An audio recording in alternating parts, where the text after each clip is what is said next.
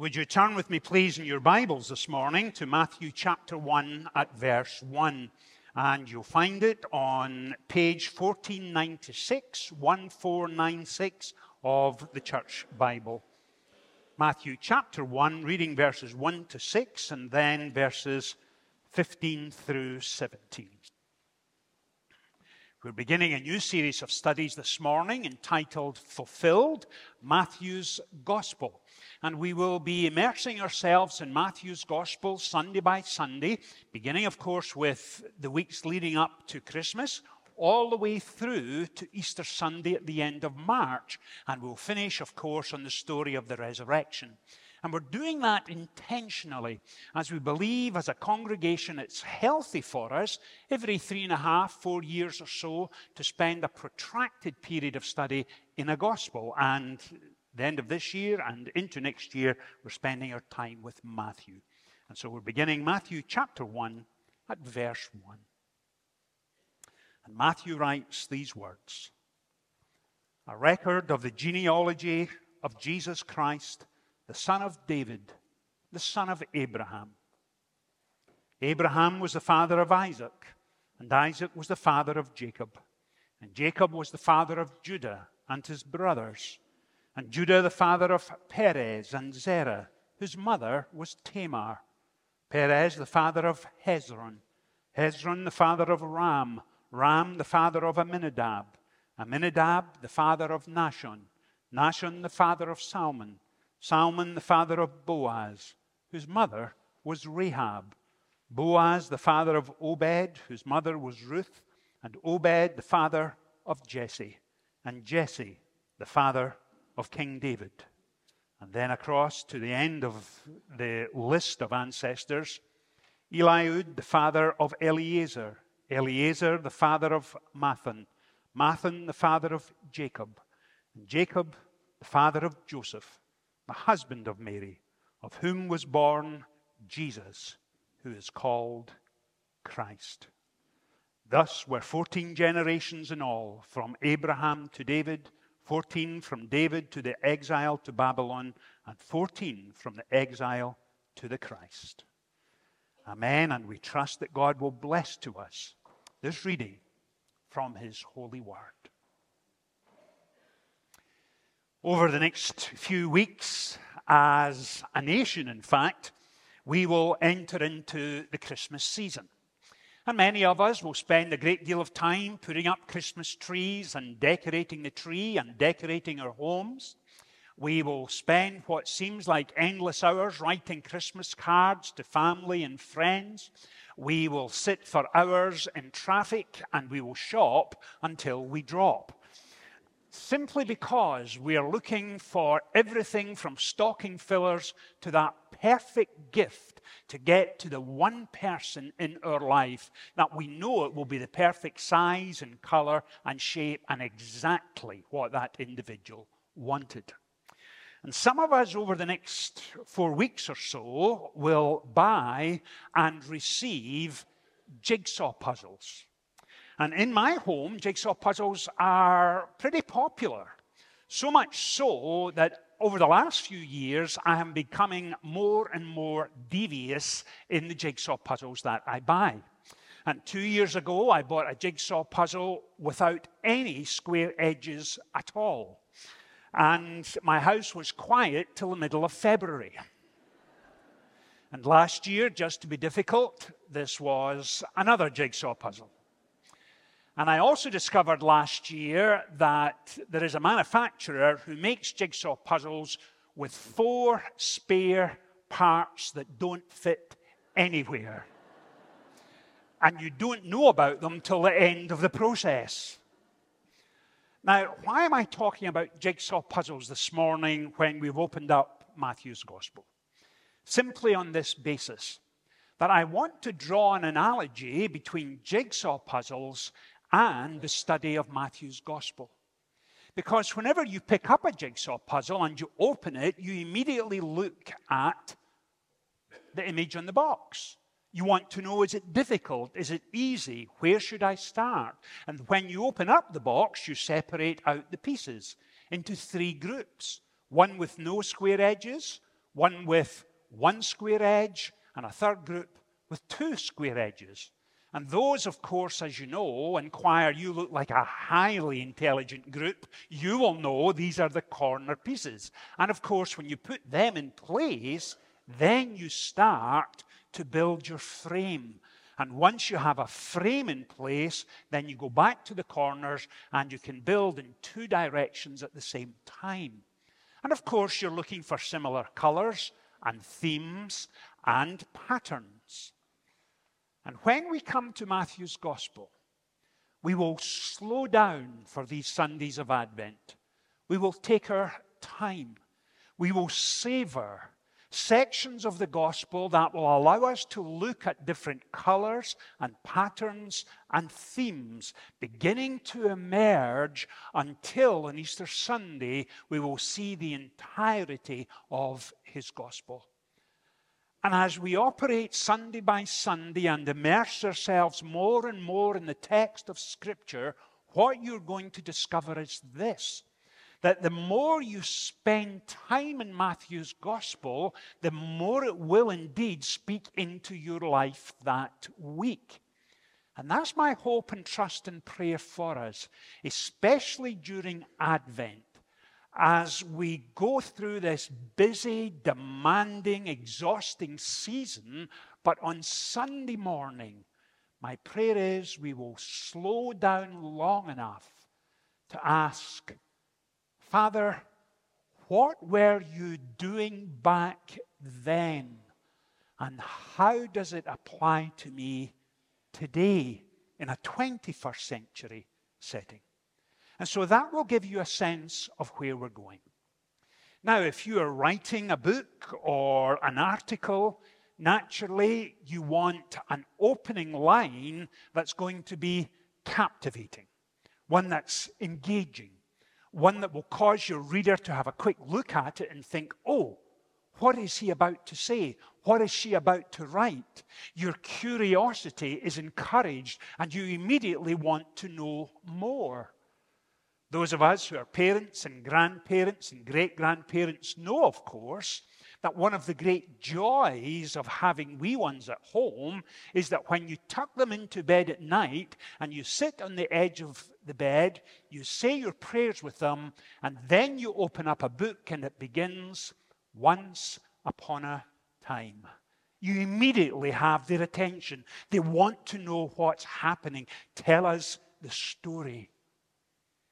Now, having said that, when I began reading Matthew's Gospel this morning, I wonder how many of us were thinking, Richard, what on earth are you doing reading a list of unpronounceable names from unfamiliar people? Why on earth would you begin a Sunday morning with Abraham was the father of Isaac, and Isaac was the father of Jacob, and Jacob was the father of Judah and his brothers, and Judah the father of Perez and Zerah? Why would you begin there on a Sunday morning? That seems almost irrelevant, unnecessary, redundant. In fact, you may even have thought to yourself, actually, why is Matthew putting that in there? Why do we have this seemingly endless list of names? Because 90% of us, when we come to Matthew's Gospel, are going to flip over the list of names and come to verse 18 that said, This is how the birth of Jesus Christ came about. His mother Mary was pledged to be married to Joseph. And if it started with, Once upon a time, this is how the birth of Jesus Christ came about, it would immediately have our attention. But I'm not sure that too many of us are excited with Abraham was the father of Isaac, and Isaac the father of Jacob, and Jacob the father of Judah and his brothers. And we're asking Matthew, is that the best way you could begin? It's a little like someone asking you for your birth certificate. You think, oh, I'm not even sure I know where it is. And what is it saying? Why is it important? But like a birth certificate, it's about identity. And Matthew begins this way for one simple reason. Because Matthew is saying to us, Matthew is saying to us at the very beginning of time itself, God was at work. And generation after generation after, fam- after generation, family after family, decade after decade, century after century, God has been faithfully at work, interacting and engaging with real people, living real lives. Matthew is saying there was an Abraham, the father of Isaac. And incidentally, Isaac was the father of Jacob, and Jacob was the father of Judah. And the gateway, a glorious, magnificent gateway into the New Testament, is about the faithfulness of God. That's what's going on here.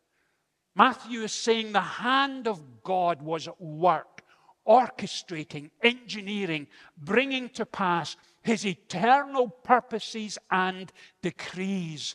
And if he was faithful back then, guess what? He can be faithful today.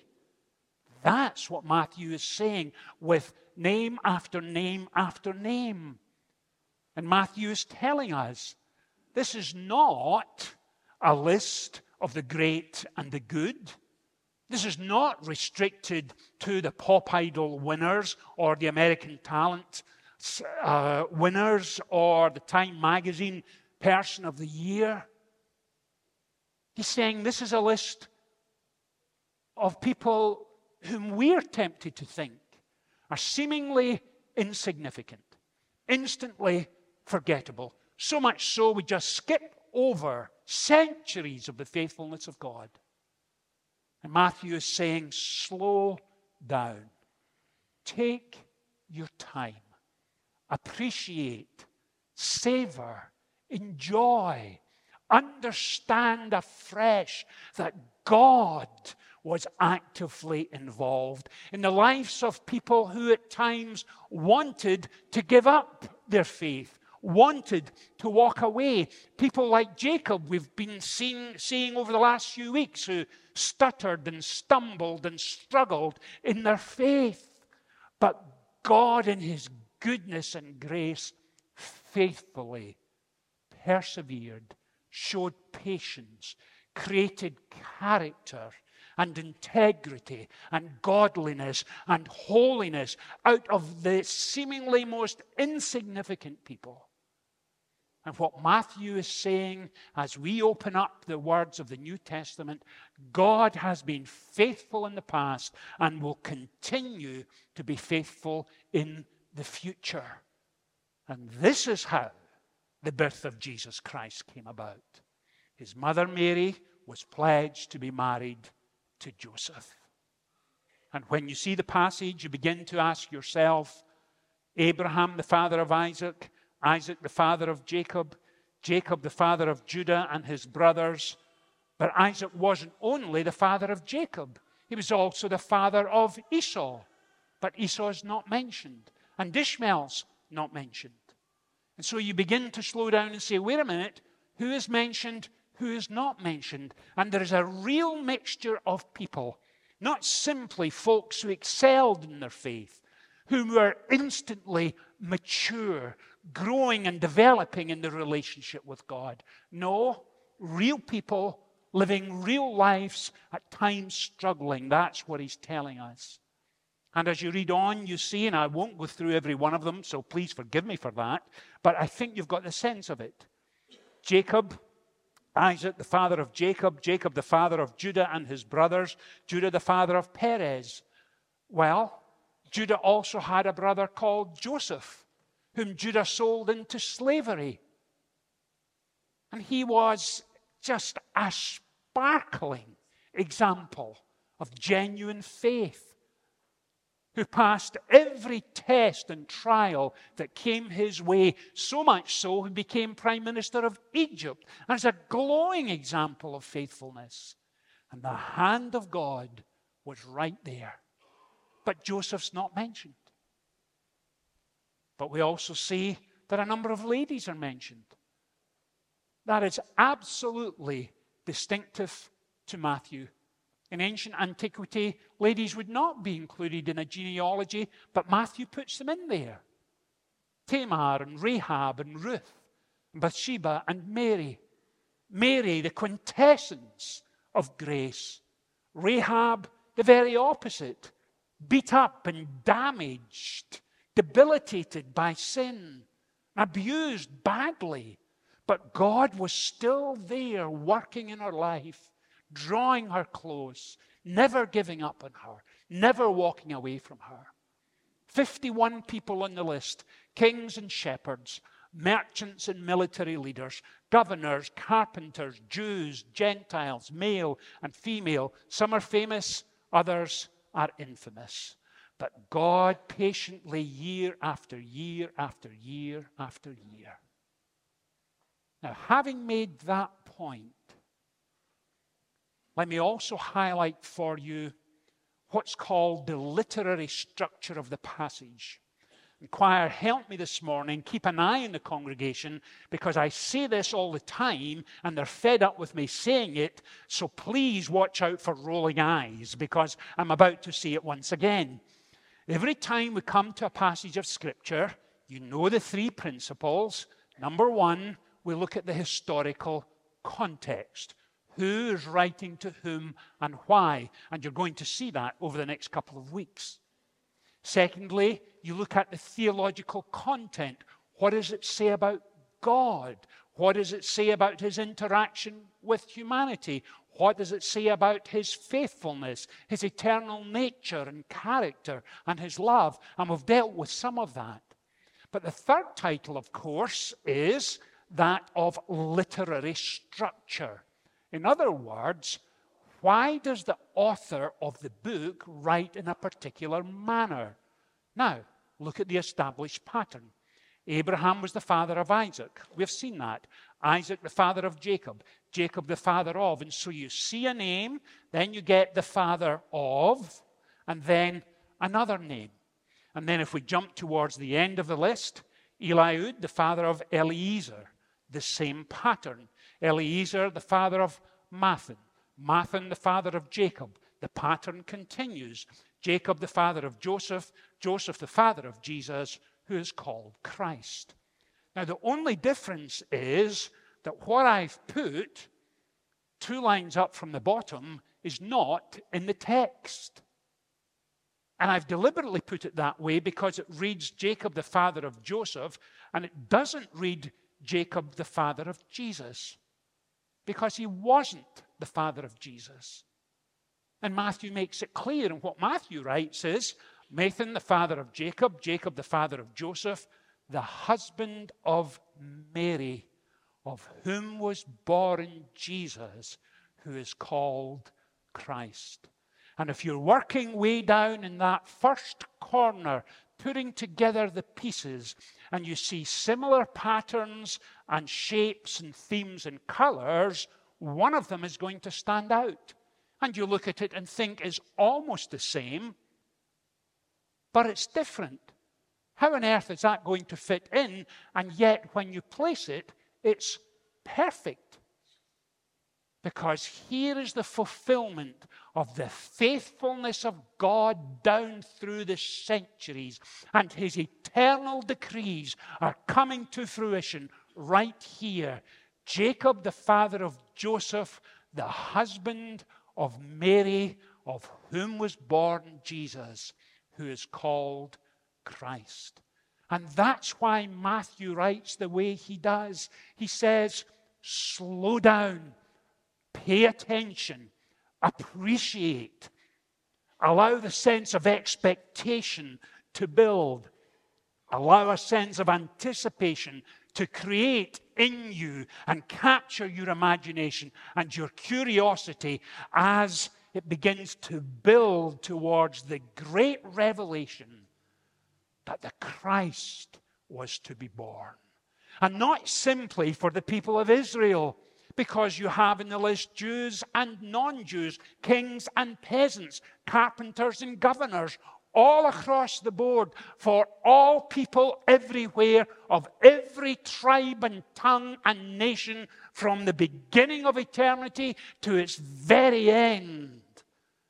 The eternal purposes of God are coming to fruition. And Matthew is laying it all out for us and saying it is being fulfilled in the birth of Christ. That's what's going on here. That's why the pattern breaks. That's why he's drawing it to your attention. Now, let me try and wrap all of this up this morning. And you may be saying, okay, Richard, I hear what you're saying. You've gone in a little deeper than I would initially like, but I think I've got a sense of what you're saying, and you're highlighting the faithfulness of God down the generations. I've got that. You've also highlighted that He will not walk away from us, and when we are tempted to walk away, tempted to give up, tempted to stop praying, tempted to stop living out our faith, He will continue to persevere with us. Okay, I've got that. But, Richard, how does all of this apply to me on the first Sunday of Advent? We're about to move into that Christmas season. Richard, give me something to do. Just one thing to do this week. And I promise I will prayerfully try and apply it for the week ahead. I don't need four, five, six things. I don't need a big picture stuff. Give me one thing to do. Well, let me push back just a little. And rather than give you one thing to do, let me give you one thing to be. Slow down. Be quiet. And ask yourself Am I putting the same amount of time into my prayer life as I am decorating the tree? Am I putting the same effort and determined commitment into living out my faith morally and spiritually as I am writing cards and shopping? Slow down. Find yourself a comfortable chair. Open up Matthew's gospel. Engage with it again, line by line by line. Allow it to wash over you. Allow it to feed your soul. And you may well be saying, okay, Richard, I think I can do that, but I'm a little frustrated. And Richard, here's my frustration. My frustration is this that I don't feel that God is speaking to me. I'm not sensing that deep down inside there's a conviction there. I'm not, it doesn't feel as if He's communicating with me. How can I continue into this week if God is not speaking to me, not inspiring me, not encouraging me? Where do I go when I'm going through those dry moments and frustrated moments? Well, once again, allow me to push back a little and say this. That when you are tempted to believe God is not speaking to you, remember these words.